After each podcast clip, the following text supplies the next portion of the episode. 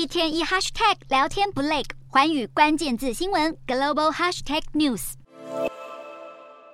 在几个月协商与辩论后，法国总理伯纳十号发表退休制度改革计划纲要，一共有五大重点。新规划中，扣税四十三个年度的门槛不变，但要提前到二零二七年起实施。另外，往后公务员也将比照办理，不会从优抚恤。第四点则是小型年金增额，也就是将最低年金提升到最低工资净额的百分之八十五，让底层劳工仍有最基础的生活保障。再来是会推出长期职涯机制，让二十岁以前提前进入职场的劳工，在满足扣缴前提下，得以在法定年龄前退休。虽然改革纲要并非只有要求国民多做，但仍引起各界反弹。现在，法国所有工会和反对党都进入战斗状态。八大工会十号宣布，将在十九号进行联合罢工。与此同时，英国公共和商业服务工会也宣布，旗下约十万名会员将在二月一号发起罢工，要求改善薪酬待遇。预计这次罢工将有一百二十四个政府部门参与，是英国多年来最大规模的公务员罢工行动。除此之外，英国护理师也正准备第二轮罢工，救护车员工也会在一月二十三号参与。